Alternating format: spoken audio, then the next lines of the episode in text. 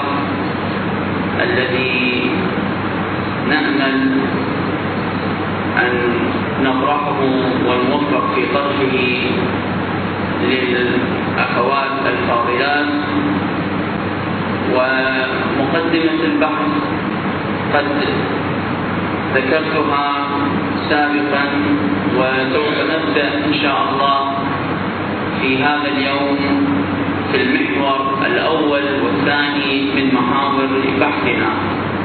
البحث هو كيفية الدعاء لإمام زماننا عجل الله تعالى خير الشريف الدعاء كيفيته وأهميته و دوره في توطيد العلاقة المعنوية والروحية مع الإمام الحجة عليه السلام. المحور وجوب معرفة الإمام عليه السلام بالدليل.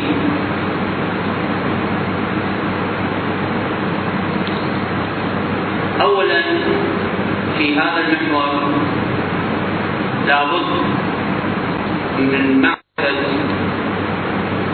أو من بيان أن تحقق الإيمان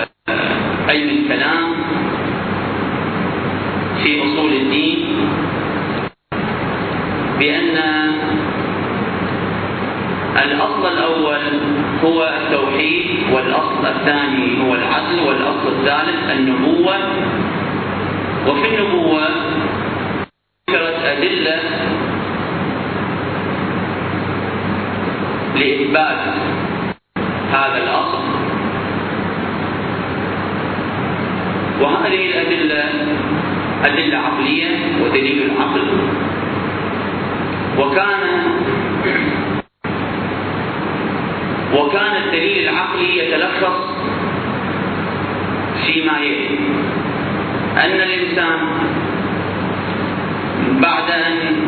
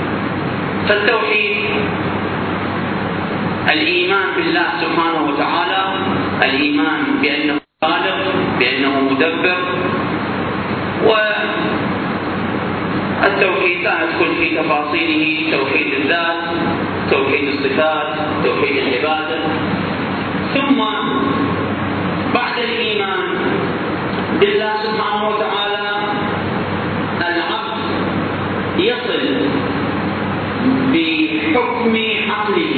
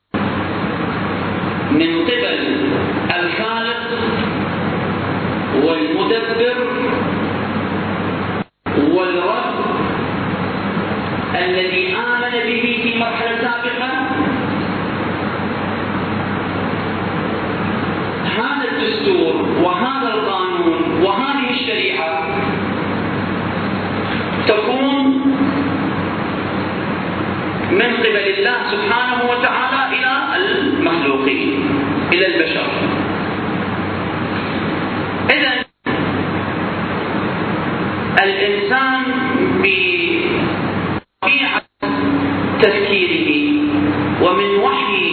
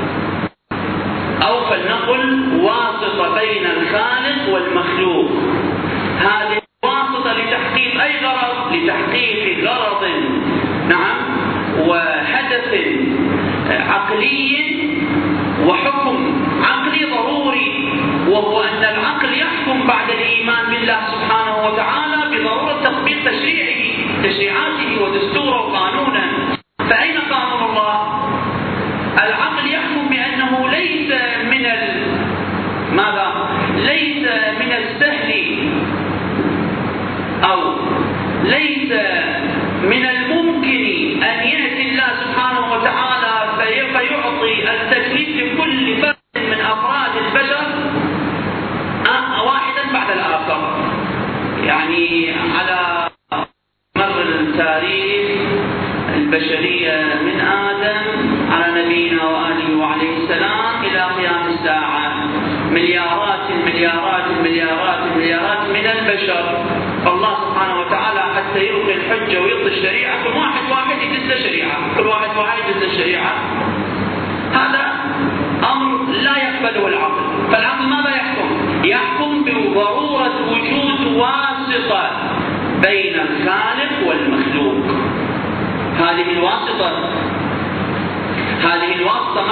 ما هو هدفها؟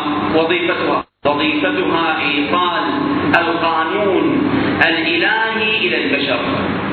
آه، وظيفتها آه، تفعيل الدستور السماوي إلى الناس إلى الأمم.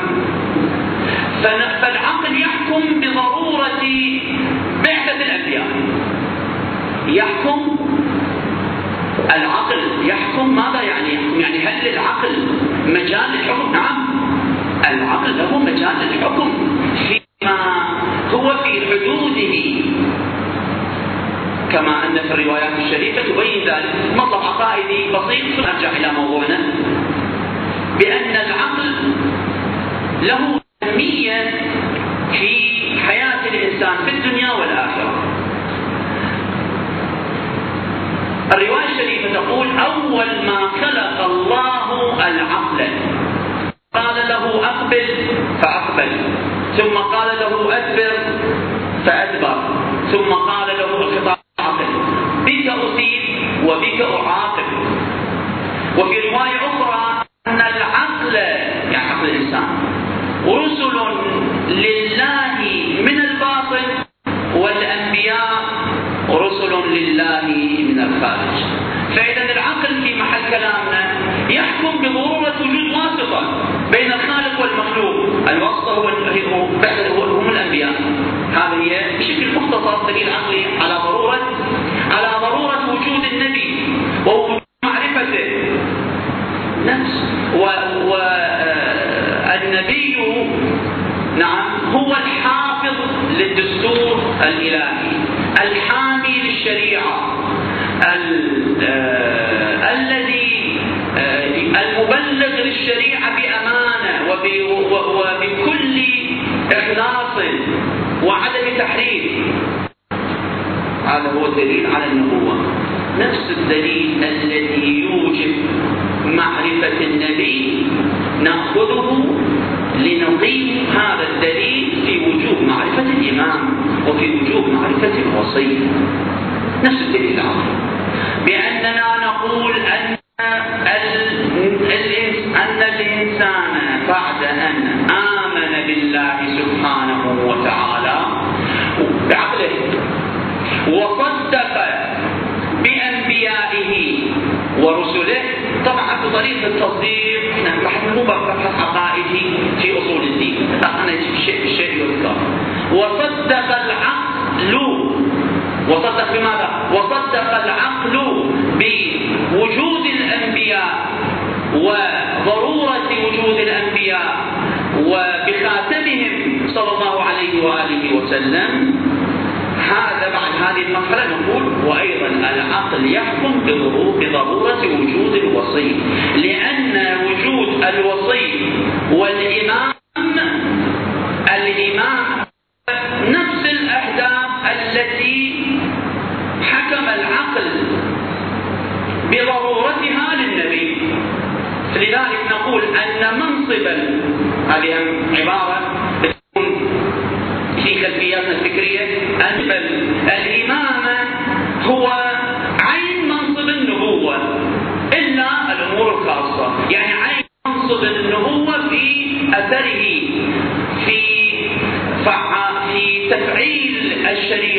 السماوية على الكرة الأرضية أو على البشر بصورة خاصة وإن كان أن النبي يبعث حتى على الملائكة وعلى الجن. لكن على المخلوقين كنذكر على البشر. كلامنا في المحور الأول. وجوب معرفة الإمام المهدي عجل الله تعالى فرجه الشريف. بالدليلين. الدليل العقلي والدليل النقلي. الدليل العقلي أعيد مرة ثانية باختصار وهو نفس ما حكمنا به لوجوب وجود النبي عقلا. ضرورة وجود النبي عقلا هو هي نفسها ضرورة وجود الإمام والوصي ومعرفة الإمام عليه السلام. لذلك أن هذا الدليل يكون بعد ذلك مؤيد بدليل عقلي. يكون مؤيد بماذا؟ بالأدلة الشرعية. فتأتي الأدلة الشرعية من القرآن من الروايات الشريفة. ملاحظة في هذا الباب وهو أن الدليل على الإقرار بالنبوة وبالنبي صلى الله عليه وآله وسلم الدليل العقلي على ذلك العقل يحكم بذلك تأتي الأدلة الشرعية فتؤيد هذا الحكم العقلي وهذا الدليل. لذلك نسمي الأدلة الشرعية نسميها أدلة إرشادية. الأدلة في الشريعة الإسلامية لها تقسيمات كثيرة. من تقسيماتها أن لدينا أدلة مولوية تسمى وأدلة إرشادية. أدلة مولوية تشريعية أو أساسية للأحكام ولدينا أدلة إرشادية. الأدلة الإرشادية تشمل فروع متعددة. أبرز المواضيع التي تشملها الأدلة الإرشادية هي أصول الدين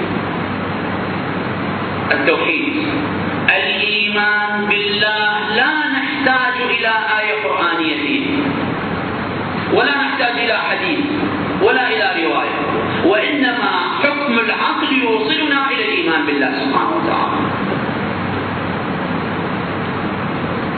كما قيل أن إثبات أو الدليل على وجود الله سبحانه وتعالى بعدد أنفاس الخلائق. فإذا الإيمان بالله التوحيد هو حكم العقل. فتأتي الآيات الكريمة بسم الله الرحمن الرحيم في آيات الحث على النظر والتدبر أفلم يسيروا في الأرض؟ فينظروا مثلا إن في خلق بسم الله الرحمن الرحيم إن في خلق السماوات والأرض واختلاف الليل واختلاف الليل والنهار لآيات والفلك التي تجري في البحر لآيات لقوم يتفكرون. الآيات الثانية لقوم يتدبرون. تحثنا على النظر. دليل إرشادي ما معنى الإرشاد؟ معنى أن هنالك مرحلة سابقة. الإنسان وصل إلى هذا الحكم بعقله. فتأتي الأدلة الشرعية فتؤيد ذلك بالإرشاد وهذا ما درستموه في أول مباحثكم في العقائد. مثلا كتاب عقائد الإمامين الشيخ المظفر قدس الله روحه إذا تلاحظون أول بحث هو وجوب النظر والمعرفة يقول بأن وجوب النظر والمعرفة هذا نذكره في أصول الدين هذا إنما هو بحكم العقل. وتأتي الآيات الشريفة والروايات المباركة فتؤيد ذلك من باب الإرشاد. محل كلامنا كذلك. الإيمان بالنبوة والإيمان بالإمامة كلامنا عن وجوب المحور الأول وجوب معرفة الإمام عليه السلام الدليل. هذا الدليل العقلي الذي ذكرناه يؤيد بالدليل النقلي والتأييد هذا من باب الإرشاد. لكن قبل ما أنتقل إلى قبل قبل قبل أن أنتقل معكم آه إلى الأدلة النقلية ملاحظة في هذا في هذه الفقرة أو هذا العنوان وهو أن معرفة الإمام عليه السلام تكون على على مستويين. المستوى الأول معرفة الوصي بشكل عام يعني بشكل عام أن المؤمن أن الإنسان المكلف يؤمن بوجود وصي. بوجود إمام. بشكل عام هذه هذه المرتبة الأولى. المرتبة الثانية أن يطوي هذه الإجمالية ويتعرف على خصائص الإمام عليه السلام مواصفات الإمام صفات الإمام فضائل الإمام سلام الله عليه. من اسمه ونسبه وحسبه وصفاته وتاريخه وقبيل ظهوره ويوم الظهور وما بعد الظهور كل هذه المواصفات والخصوصيات والسجايا نعم والصفات هذه أيضا تتعلق بمعرفة الإمام عليه السلام. الآن ننتقل إلى الدليل النقلي. أما في النقل فعن يعني قد قد يمكن أن يقال هنالك هنالك تواتر في هذا الأمر. يعني في أمر بيان معرفة الإمام وضرورة معرفة الإمام عليه السلام. روايات في بالكم أيضا كثيرة. أذكر ثلاث أو أربع ثلاث أو أربع روايات شريفة. الرواية الأولى عن أحدهما يعني إما الإمام الصادق الباقر عليه السلام أو الصادق. عن أحدهما عليه السلام. الرواية أقرأها بهدوء يعني وببطء حتى يتسنى للأخوات الفضليات أن يسجلن هذه الروايات الشريفة. لا يكون العبد مؤمنا حتى يعرف الله ورسوله والأئمة عليهم السلام. كلهم وإمام زمانه ويرد إليه ويسلم له. ثم قال عليه السلام كيف يعرف الآخر وهو يجهل الأول. كيف يعرف الآخر وهو يجهل الأول؟ في هذه الرواية الشريفة أولا حصر لا يكون العبد ويرد إليه ويسلم له. ثم قال عليه السلام كيف يعرف الآخر وهو يجهل الأول. كيف يعرف الآخر وهو يجهل الأول؟ في هذه الرواية الشريفة أولا حصر لا يكون العبد مؤمنا. يعني مثل حينما نقول أن في أدوات إنما مثلا في رواية أخرى إنما يعرف الله عز وجل بكذا فهنا لا يكون هنا حصر أن العبد لا تتحقق فيه صفة الإيمان وهذه الجوهرة والحقيقة حتى يعرف الله والرسول والأئمة وإمام الزمان حتى الله تعالى فرجه وإمام الزمان إذا المعرفة؟ المعرفة ماذا تستدعي؟ تستدعي تطبيق والتزام نعم. والتزام بعد هذه المعرفة يعني قد نكون مثلا بلغتنا الثقافية نقول معرفة عملية. أن أن يترجم هذه المعرفة في سلوكه. الإمام عليه السلام يبين هذه نعم يبين هذا المعنى ويرد إليه ويسلم له. يعني يرد للإمام ويسلم الأمور له. ثم بعد ذلك يقول الإمام عليه السلام كيف يعرف الآخر وهو يجهل الأول؟ إشارة إلى الاهتمام بمعرفة الإمامة الحقة التي هي بعد التي تبدأ من إمامته يعني من بعد رحلة النبي الأكرم صلى الله عليه وآله وسلم إلى يعني من يعني علينا كأنه إشارة أنه أيها ابحثوا في التاريخ ودققوا وحاولوا أن تصلوا إليه ولماذا أصبح أمير المؤمنين عليه الصلاة والسلام؟ وكيف ظلمت الزهراء عليه السلام؟ ومن الذي ظلمها؟ ومن الذي تعدى وارتقى منبر رسول الله ظلما وعدوانا؟ هذا كله كيف يعرف الآخر؟ يعني من الأئمة وهو يجهل الأول عن وجوب معرفة الإمام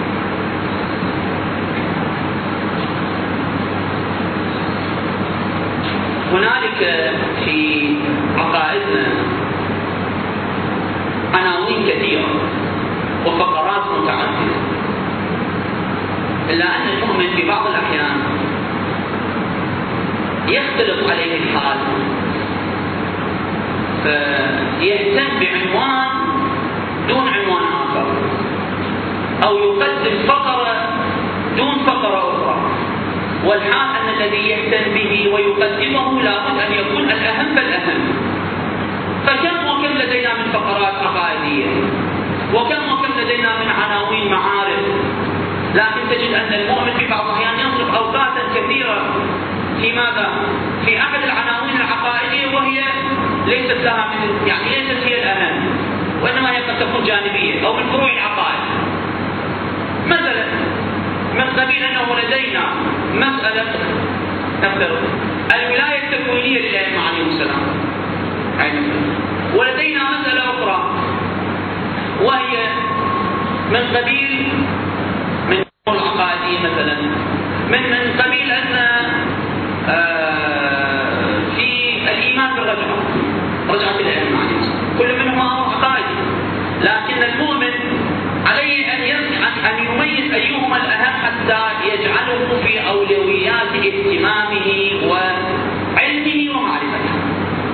لمحل الكلام تقول الإمامة أخي المؤمن اجعلها على رأس اهتماماتك.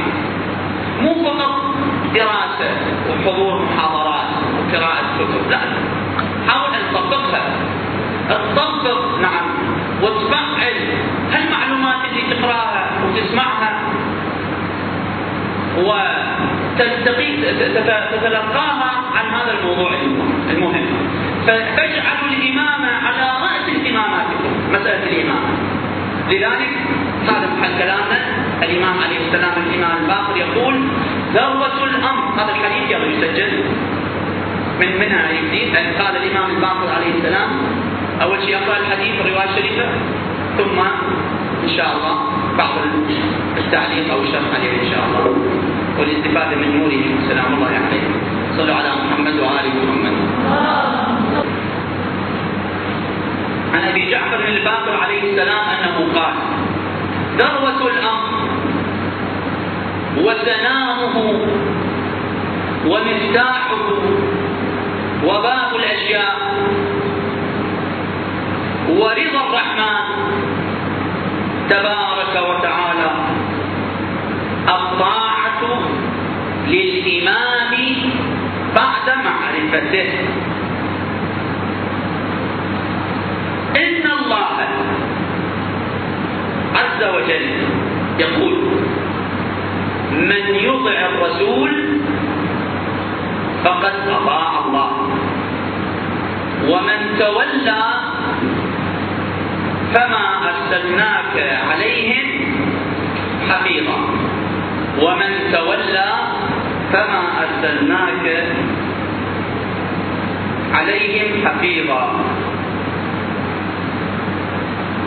تكملة الرواية. هذه الآية تشهد بها الإمام تكملة الرواية. أما لو أن رجلا قام ليلا وصام نهارا وتصدق بجد أما لو أن رجلا قام ليلا وصام نهارا وتصدق بجميع ماله وحج جميع دهره ولم يعرف ولاية ولي الله. ولم يعرف ولاية ولي الله. فيواليه وتكون جميع أعماله بدلالته إليه. ما كان له على الله حق في ثوابه ولا كان من أهل الإيمان. ولا كان من أهل الإيمان.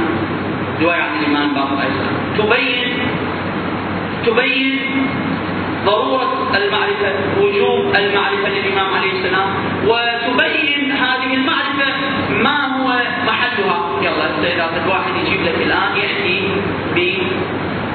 بأشياء مجسمة مكتوب عليها مربعات. مربعات. عليه الحج مربع مكتوب عليه الصلاة مربع مكتوب عليه الزكاة مربع مكتوب عليه الجهاد مكعبات أو مربعات مكعبات ثم مربع مكتوب عليه مثلا خلي لي هالمكعبات آه، أعلى واحد خلي لي أهم واحد فوق. إيش راح تخلي أهم واحد؟ في الإمام عليه السلام يبين. طبعا بعد الإيمان بالله والتصديق بالنبي يقول أنت في هذه الأولويات وهذه الفقرات وهذه العناوين الولاية. الولاية. فيقول الإمام عليه السلام ذروة الأمر. الأمر الأمر. ما معنى الأمر؟ الأمر مطلق. الأمر يعني مطلق الأمر. الأمر الذي يعني يهتم به المسلم المؤمن. الامر الذي يهتم به المؤمن رضا الله سبحانه وتعالى. يهتم المؤمن بأي أمر؟ بأمر الشريعة. يهتم المؤمن بأمر إقامة أداء الفرائض ترك المعاصي إقامة حدود الله سبحانه وتعالى تهيئة نعم الحكومة الإلهية على الأرض. نصرة الإمام المهدي عجل الله فرجه الشريف. فالإمام عليه السلام الإمام الباقي يقول على ذروة هذه الأمور والفقرات المباركة المهمة جميعا هو ماذا؟ هو الطاعة للإمام ومعرفة الإمام عليه السلام. ذروة الأمر. ذروة. سنام الأمر. سنامه شو معنى السنام؟ سنام السنام هو المرتفع. يعني مرتفع الأمر. ومفتاحه وباب الأشياء. مطلقا باب الأشياء. ورضا الرحمن. بعد أكثر من هذا التوضيح ماذا نطلب من الإمام عليه السلام؟ ورضا الرحمن تبارك تبارك وتعالى في أي شيء؟ فإذا الذروة والسلام ومفتاح الأشياء وباب الأشياء والرضا من الله في أي شيء؟ في الطاعة. الطاعة للإمام. لكن مو مباشرة. طاعة الطاعة بعد معرفته. هذا كلامنا عن معرفة الإمام يعني هنالك ترتب هنالك تدرج. هنالك مراحل. مرحلة أولى مرحلة ثانية مرحلة ثالثة وهكذا. المرحلة الأولى معرفة الإمام. أيها المؤمن أيتها المؤمنة الكريمة علينا أن نتعرف على الإمام. عن كل ما يتعلق بالإمام عليه السلام. رسول فقد أطاع الله. ومن تولى فما أرسلناك عليهم حفيظا. يعني الدليل الذي ذكرته قبل قليل بأن معرفة الإمام إنما تكون من نفس دليل معرفة النبي هو نفسها يأتي بها شاهد الإمام الباقر عليه السلام. الإمام يقول من يطع من يطع الرسول فقد أطاع الله. يعني من يطع الإمام فقد أطاع الله. سبحانه ثم يكمل الإمام تفريع على هذه العقيدة. أن الإنسان لو قام رجلا قام ليلا قام نهارا تصدق بجميع أمواله حج جميع دهره. لكن ما يعرف ولاية أمير المؤمنين عليه السلام؟ ما يعرف ولاية ولي الله؟ ما يعرف من إمامه؟ إعلان الأعمال عشوائية. أو بدون معرفة لإمامه ولوليه. مو بس هذه. وتكون جميع أعماله بدلالته إليه. أحببت أن ألقي الضوء على هذه الكلمات وتكون جميع أعماله بدلالته إليه شوف كم ضمير عندنا عندنا وتكون جميع أعماله ها هنا بأعماله ضمير. بدلالته هذا ضمير ها. إليه هم ضمير. كرجع ضمائر. وتكون جميع أعمال هذا الرجل هذا أول ها أعمال هذا الرجل أو العبد تكون جميع أعماله. بدلالته إليه بدلالة دلالة من؟ الإمام أحسنت بدلالة الولي. العبارة اللي قبلها نقرأها على كلمة. ولم يعرف ولاية ولي الله فيوالي. وتكون ولي الله إذا عندنا ولي عندنا ولي الله الذي يواليه وتكون جميع أعماله أعمال العبد بدلالة ولي الله. إليه إلى العمل إلى هذا العمل ما الدليل على أن هذا عمل صحيح. حتى لو تستمج أجزاء والشرائع. الدليل أنه بدلالة الحجة على الله فرجه الشريف عليه بدلالة الولي عليه. شلون يعني الدلالة؟ يعني الدلالة وأنا اديه بتمام أجزاء وشراطه، نعم اديه تمام أجزاء وشراطه يجب أن تكون أنت عقيدتك بأنه هذا بإمضائه. هاي الدلالة.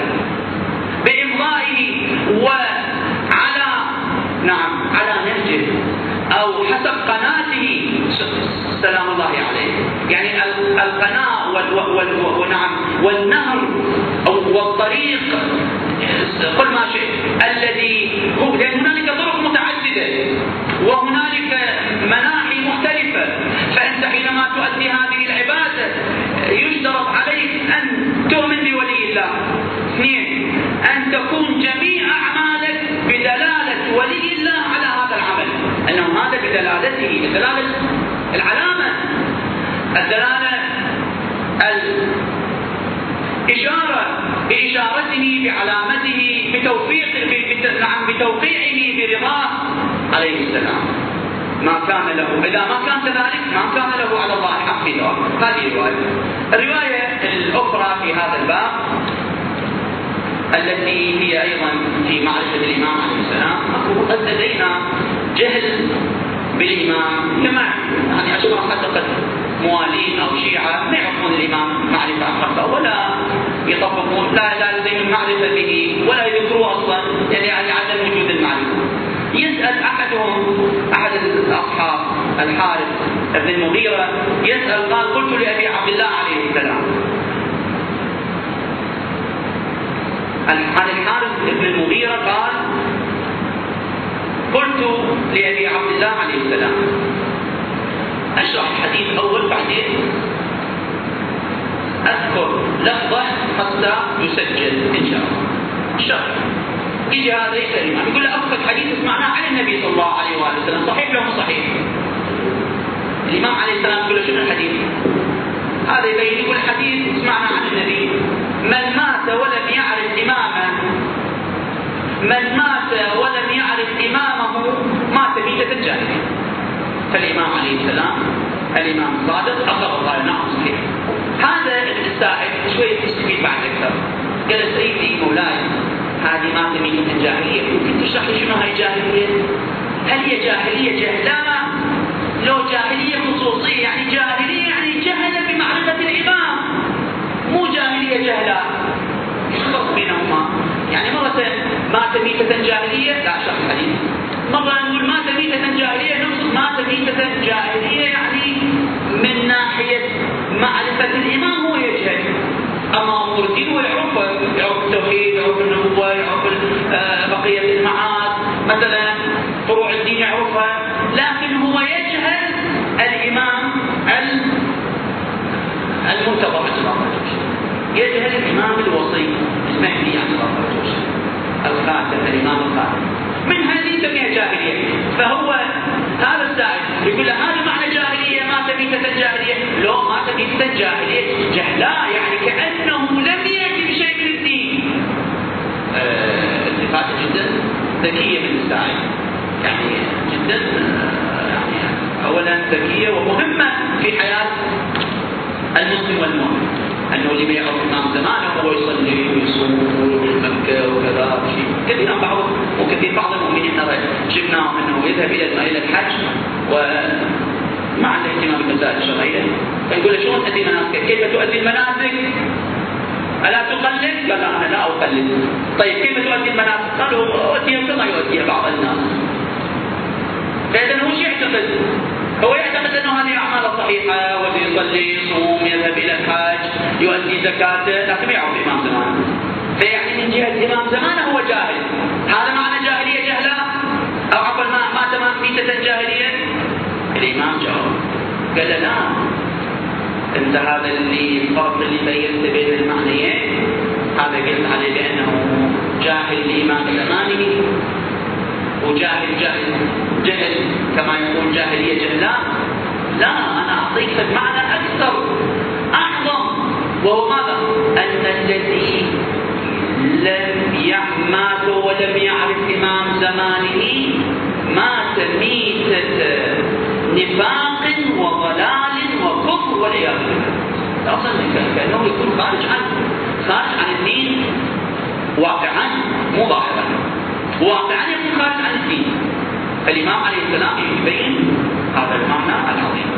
نكتب هذه الرواية الشريفة.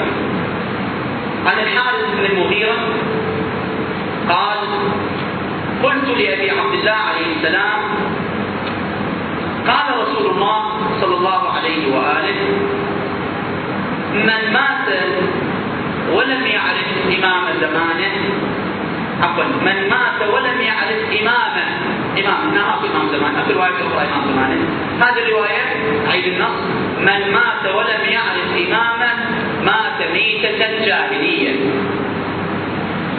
خلي بعد علامة استفهام.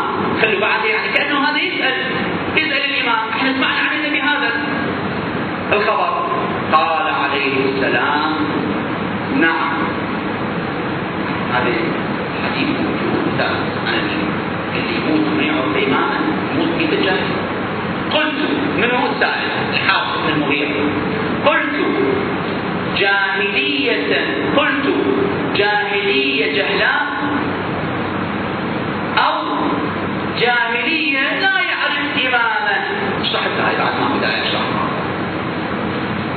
الراوي يقول قلت جاهلية جهلاء أو جاهلية لا يعرف إماما قال عليه السلام الإمام الصادق قال عليه السلام جاهلية كفر ونفاق وضلال.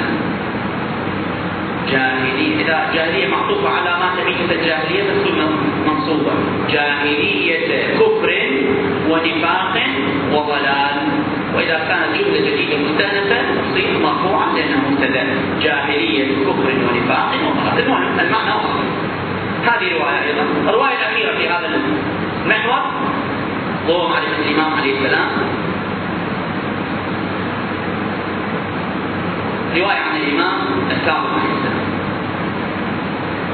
هذه الرواية تعطينا المرتبة الثانية الأولى والثانية من معرفة الإمام. قلنا معرفة الإمام. إذا الله وفقنا بعد في نقود قادمة أننا لا بد أن نعرف الإمام. بصفته ونعته وخصائله وسجاياه. الإمام في هذا الإمام الكاظم عليه السلام يبين المرتبة الأولى وهي معرفة الإمام بشكل عام بشكل إجمالي معرفة الوصي أنه في كل زمان هنالك وصي وهنالك إمام ثم يبين بأنه ضرورة معرفة المرتبة الثانية أن نعرفه بصفته وبخصائصه الإمام ما روي عن الإمام أبي الحسن موسى الكاظم عليه السلام. قال من شك في من شك في أربعة أحكي أربعة أمور من شك في أربعة فقد كفر. من شك في أربعة فقد كفر بجميع ما أنزل الله تبارك وتعالى. أربع أمور. بس إحنا هذه أربع أمور. ما راح نذكرها راح نذكر أمر لمحل الكلام محل البحث والشاهد. أعطيكم مصدر لا تفهمون بجمعون. وقدمون بقية الأمور الثلاثة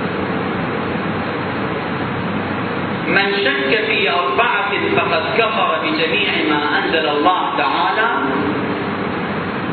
أحدها معرفة الإمام في كل زمان وأوان بشخصه ونعته أحدها معرفة الإمام في كل زمان وأوان بشخصه ونعته معرفة الإمام أحد هذه الأمور الأربعة اللي يشوف فيه واحد منا أو يشوف يكفر بجميع ما أنزل الله سبحانه وتعالى المصدر إكمال الدين وإتمام النعمة للشيخ الصدوق. الباب 39 الحديث 14 تقدرون تقرأون بقية هذا غيض من فيض